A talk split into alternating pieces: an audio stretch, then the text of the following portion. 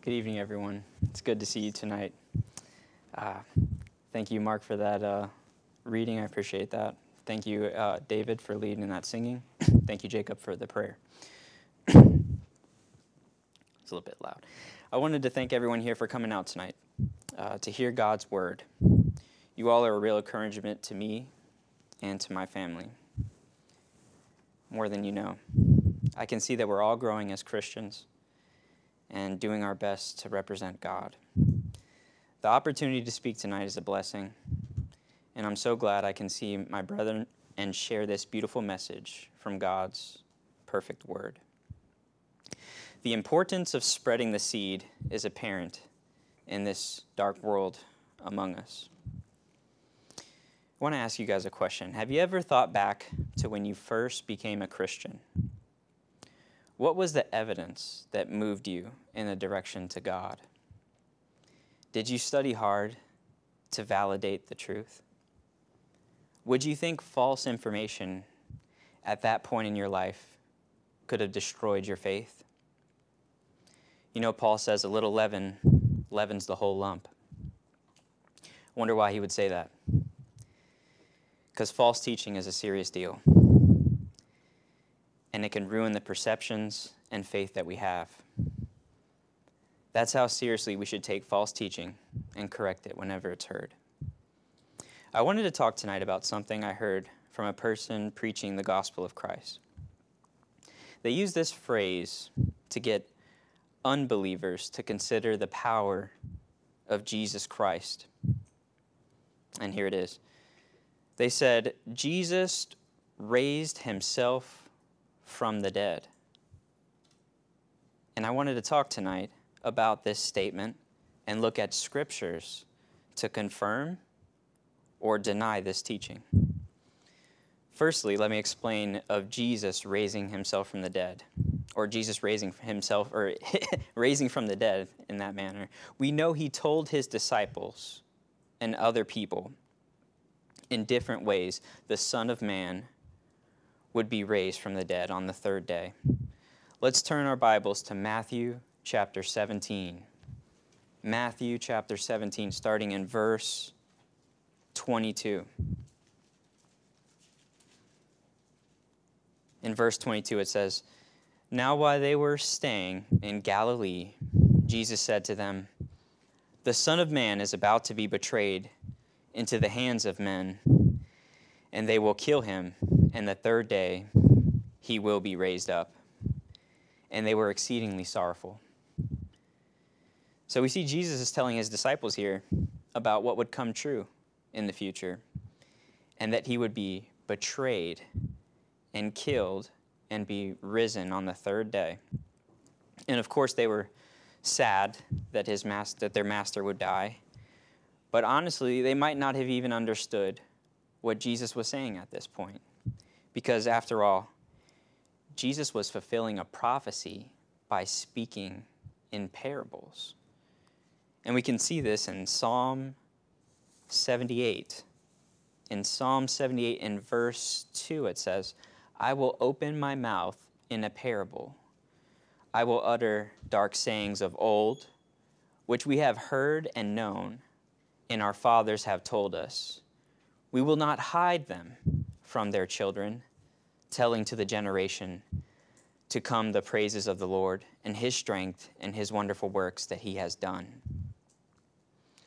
So we can see that they might not have even known what Jesus was talking about being predicted there.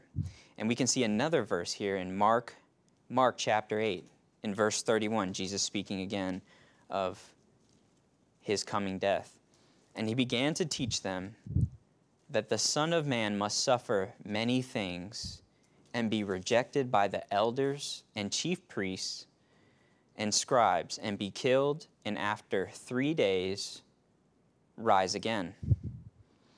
So, Jesus in this context just got done healing a blind person, and he asked his disciples, Who do the men say that I am? In other words, who, who are the people saying that they think that I am? And they tell him, John the Baptist, some say, and some say Elijah. And so he asked them, Well, what do you guys think? And Peter was the one that answered and said, The Christ. So he tells them not to tell anyone about these things and to keep this information hidden uh, until all is known. And so we see that he's foretold his death, and then we see it come to fruition in Matthew chapter 27.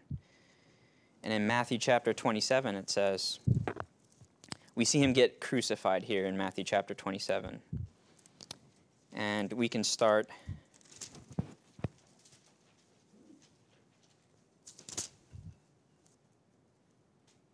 We can start in verse 45.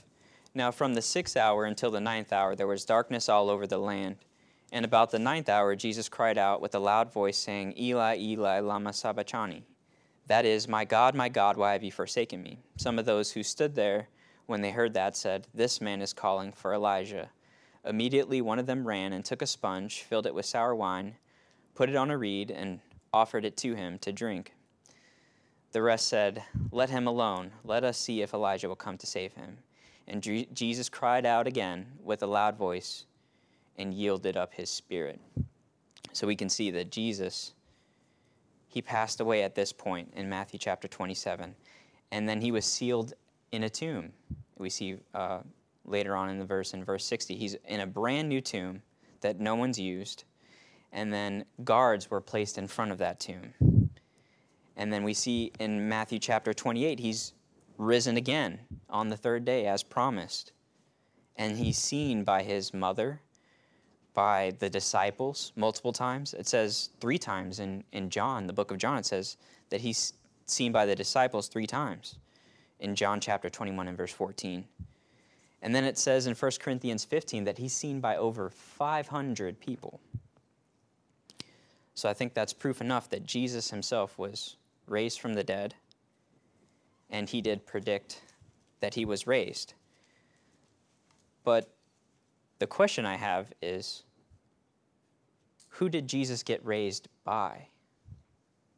And the reason this question is important is because it shows who has authority to raise Christ, who has the power, in other words.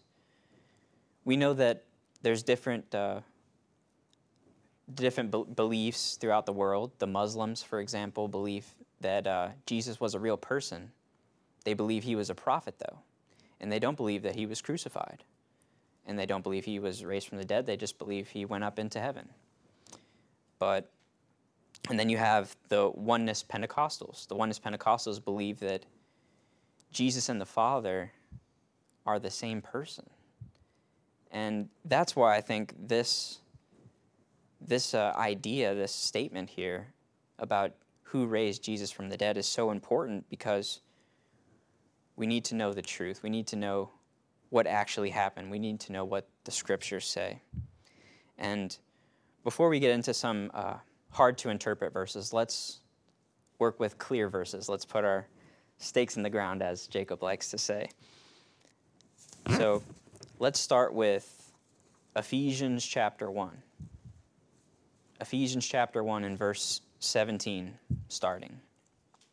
It says, That the God of our Lord Jesus Christ, the Father of glory, may give to you the spirit of wisdom and revelation in the knowledge of Him the eyes of your understanding being enlightened, that you may know what is the hope of his calling, what are the riches of the glory of his inheritance in the saints, and what is the exceeding greatness of his power toward us who believe, according to the working of his mighty power, which he worked in Christ when he raised him from the dead and seated him at the right hand in the heavenly places. So we see this verse is very clear that the Father raised Jesus from the dead and sat him at the right hand of his throne. How about another clear verse? Galatians chapter 1. In verse 1, it says, Paul, an apostle, not from men nor through men, but through Jesus Christ and God the Father, who raised him from the dead. That's pretty crystal clear.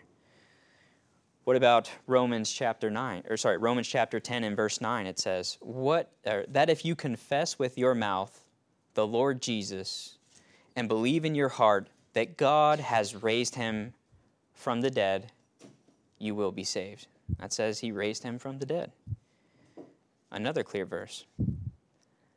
How about Acts chapter 2 and verse 24?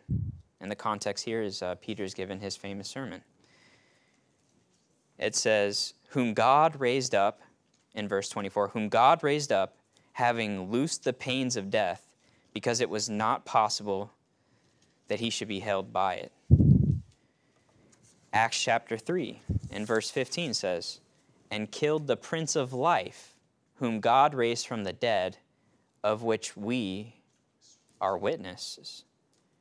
Acts chapter 4 and verse 10 says, Let it be known to you all and to all people of Israel that by the name of Jesus Christ of Nazareth, whom you crucified, whom God raised from the dead, by him this man stands here before you whole. Acts chapter 5 and verse 30 The God of our fathers raised up Jesus, whom you murdered by hanging on a tree. 1 Thessalonians chapter 1 and verse 9 reads, For they themselves declare concerning us what manner of entry we had to you and how you turned to God from idols to serve the living God, the living and true God, and to wait for his Son and from heaven, whom he raised from the dead, even Jesus who delivers us from the wrath to come. So that's that's a lot of verses I read to you now, and there's plenty more. There's probably over 30 verses that say God the Father raised Jesus from the dead. But I want to show you something different that uh, that I came across. How about John chapter 2 in verse 19? John chapter 2 and verse 19 says, Jesus answered and said to them, Destroy this temple, and in three days I will raise it up. Then the Jews said, It has taken 46 years to build this temple, and you will raise it up in three days? But he was speaking of the temple of his body. So this is clear that Jesus is saying he's going to raise himself from the dead. And funny enough, his disciples didn't understand what he was talking about, obviously, at this point. And it says later on that after he was crucified, they remembered this saying and realized that he did, he raised himself from the dead. So that says he raised himself. So we have verses that say the Father raised him. Now we have a verse that says Jesus raised himself. How about another verse that says Jesus raised himself? John chapter 10, starting in verse 17. John chapter 10, in verse 17. Therefore, my Father loves me because I lay down my life that I may take it again. No one takes it from me, but I lay it down of myself. I have power to lay it down, and I have power to take it again. This command I have received from my Father. And other translations say that uh, he has power to be raised again. So again, Jesus is taking he's taking that claim and saying he has the power to raise himself. And what we want to do is take the entire Bible for what it says. And we won't we don't want to throw out the minority verses here there's two verses that claim Jesus raised himself from the dead, and there's a litany of verses that say God did. But just taking the ones that say God did and not looking at the ones that say Jesus did would be the wrong conclusion. And it would be something that I would say people who claim to be followers of Christ do in other matters concerning baptism, for example. There might not be as many verses as baptism as in faith only or believing, but we obviously know that baptism is required for salvation, it's for the remission of sins. So, there's also some other verses, though, because I'm not done yet. There's a verse that says the Holy Spirit raised Jesus from the dead. Turn your Bibles to Romans chapter 8 in verse 11. Romans chapter 8 and verse 11, it says, but if the spirit of him who raised Jesus from the dead dwells in you, he who raised Christ from the dead will also give life to your mortal bodies through his spirit who dwells in you. That kind of sounds like the Spirit of God raised Jesus from the dead. How about 1 Peter chapter 3 and verse 18? For Christ also suffered once for sins, the just for the unjust, that he might bring us to God, being put to death in the flesh, but made alive by the Spirit. That says he was made alive by the Spirit. So, obviously, we have verses that say the Spirit raised him, verses that say God raised him, and verses that say Jesus raised himself. So, which ones are, which ones are right? Well, we know the Bible is perfect, and we know it's true and complete. So, the conclusion I gather from that is that all three played a part in raising Jesus from the dead. And we know that all three are one, they all agree with each other. Let's read Deuteronomy chapter 6 in verse 4. It says, Hear, O Israel, the Lord our God, the Lord is one. So we know the Lord our God is one. And we know that the Holy Spirit, Jesus, and the Father are all three separate persons, but they're all God. They're all deity. And we know that they have they all have authority. Why? Because of Matthew chapter 28. And in verse 19, go therefore and make disciples of all nations, baptizing them in the name of the Father and of the Son and of the Holy Spirit. That says in the name of. What does that mean? In the name of. In the authority of. So all three beings there have the authority. All three are God. And we know that they're all separate persons. Why? Because of verses like uh, Matthew chapter 3. Matthew chapter 3 and verse 16. We have a scene here when Jesus is being baptized. All three persons are, are present in this baptism. It says in verse 16 when he had been baptized, Jesus came up immediately from the water, and behold, the heavens were opened to him. And he saw the Spirit of God descending like a dove and alighting upon him. And suddenly a voice came from heaven, saying, This is my beloved Son, whom I am well pleased. So we see God speaking, God the Father, speaking from heaven we see the Spirit of God descending like a dove, and we see Jesus himself being baptized. So, all three people, persons, I know that word might offend people, uh, or that uh, the human language is not necessarily accurate to represent how amazing God is and to describe his wonderful being. Uh, so, excuse my human language here when I say person or people. I just want you to get to understand that it's a representation of three separate uh, beings. So, and we also know that all three of them were present in the beginning of creation. If we turn our Bibles to Genesis chapter 1 and verse 26, it says, Then God said, Let us make man in our image, according to our likeness. Let them have dominion over the fish of the sea, over the birds of the air, and over the cattle, over all the earth, and over every creeping thing that creeps on the earth. Well, I don't know about you, but that sounds like there's more than one person there. I would say in our English language, we use our to represent more than one. And we know Jesus was there in the beginning because of verses like John chapter 1 and verse 1. It says, In the beginning was the Word, and the Word was and the Word was, was with God, and the Word was God. And we know later on in, in that very chapter it describes the Word as Jesus. So we know Jesus is the Word, and he was there at the beginning with God. So we know they were all present in the beginning, all three. We know God calls himself the first, the last. And he says this in Isaiah chapter 41 and verse 4 Who has performed and done it, calling the generations from the beginning? I, the Lord, am the first, and with the last I am He. And we know Jesus calls Himself the first and the last. Revelations chapter 1, in verse 11, it says, I am the Alpha and the Omega, the first and the last.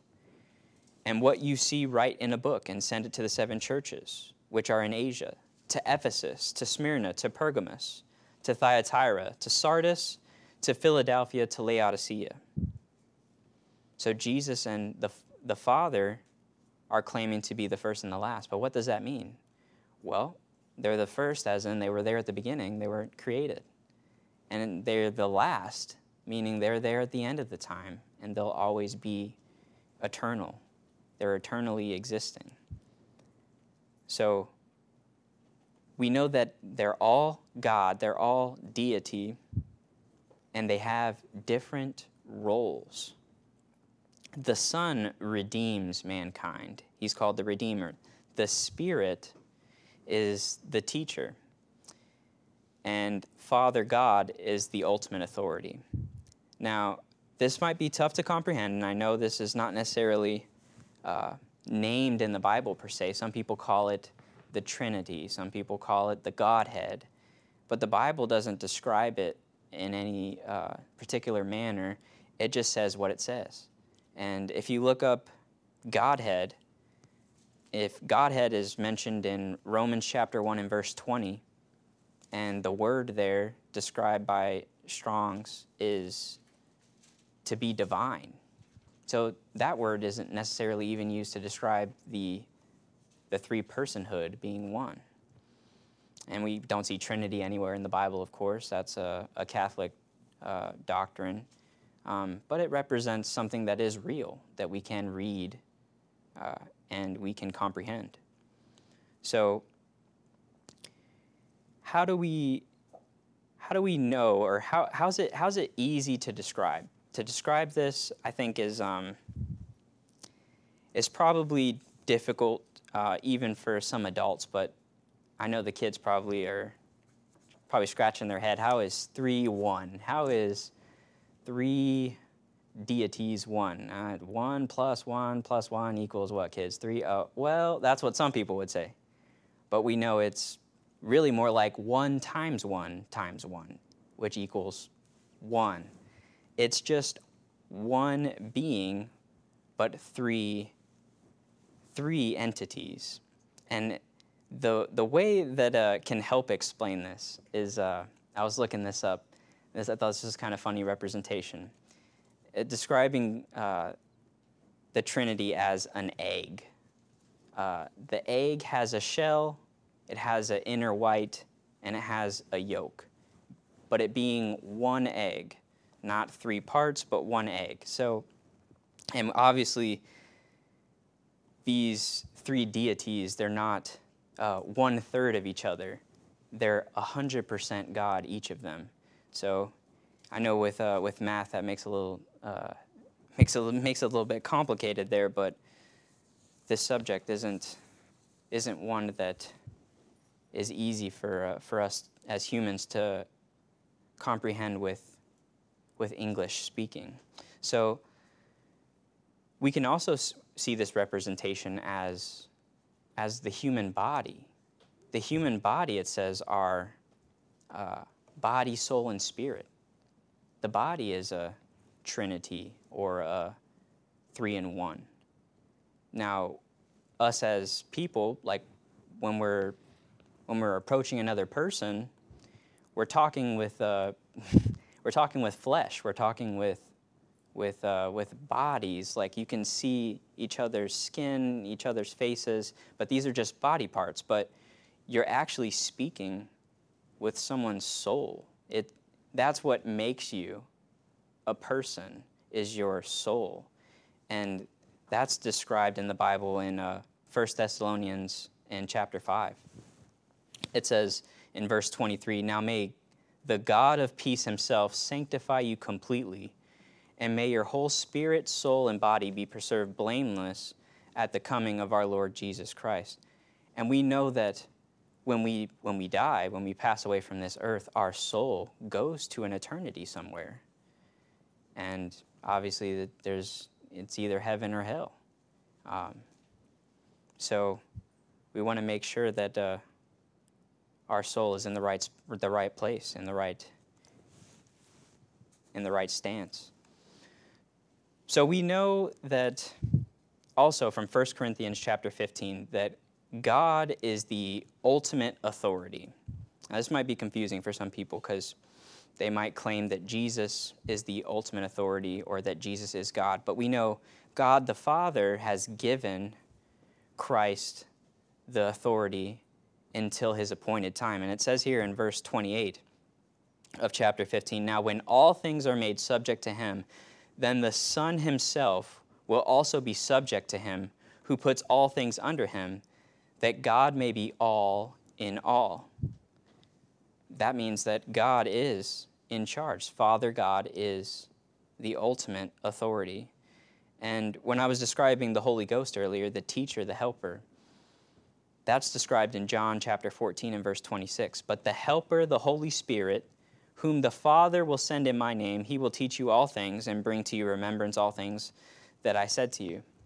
Now, applying that to uh, if we want to stick to context here, Jesus is speaking directly to his disciples and he's giving them the gift of the Holy Spirit. And we know later on he breathes the Holy Spirit into them. And it says, For what purpose? To remember all the things that I said to you. But obviously, in today's, uh, in today's time frame, we, uh, we don't have that ability. And that ability has been passed away if you read 1 Corinthians chapter 13. Uh, it says that the, the gifts will cease. So we see Jesus being called the Redeemer. And we know Jesus is, uh, through our songs that we actually just sang, He is the Redeemer. What does that mean? He redeems us from the sin that we were in.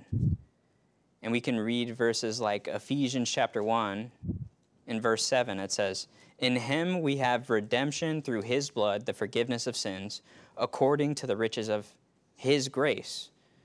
So we realize through His blood we have redemption for the forgiveness of sins. He's the Redeemer.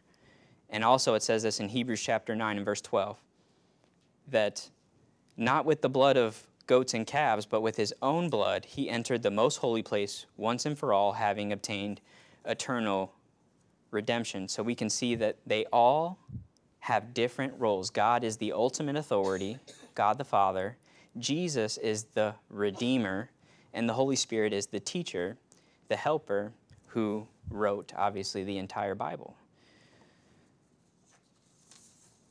Now, wrapping this all together, I think a good verse, uh, Acts chapter 17, kind of sums up what I've been speaking about. It describes the power structure here that I was describing. Acts chapter 17 and verse 30.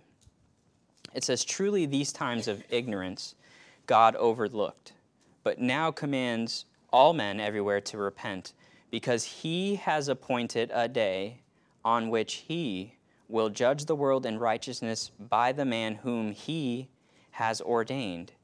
He has given assurance to this to all by raising him from the dead. So it's clear that God has the ultimate authority and has given temporary authority to Jesus Christ we see that they're all have different roles, they're all deity, and we see that they all had a hand in raising Jesus from the dead. So, in conclusion, I want to explain this topic challenged my initial belief. This, this, uh, this topic, when I first heard it, I, I didn't uh, necessarily believe it when I heard someone say Jesus raised himself from the dead. But uh, being, being a, a Christian, we have to search the scriptures as the Bereans did, and we have to come out with the truth. And that's why I thank Mark for reading that verse. Sanctify them by your truth. Your word is truth. And that's where we need to stick to to understand complicated topics like this.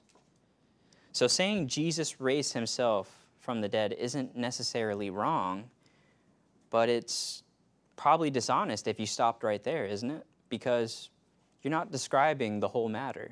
You're not describing the entire event. All three had their hand in helping Jesus being raised from the dead. All three have the power the Father, the Son, and the Holy Ghost. And let's remember the Bible is never wrong, it's perfect, it's complete. And the only thing that can be wrong is our perception of the Bible. And if we ever come across two verses that just don't make any sense, then obviously our, our perception of those verses would be wrong. The verses themselves aren't wrong. God is perfect, His word is perfect, and it is true. So I would close with a, a good verse John chapter 8 and verse 32. And you shall know the truth, and the truth shall make you free. How about you tonight? If you haven't come to know the truth, if you haven't been set free from your sin, if you haven't tasted the heavenly gift, please read the scriptures. Believe in Christ, obey him, confess with your mouth that he was raised from the dead, repent of your sins, and be water baptized for the remission of your sins and save your soul from eternal hell. Please come forward if that's any of you as we stand and sing the invitation song.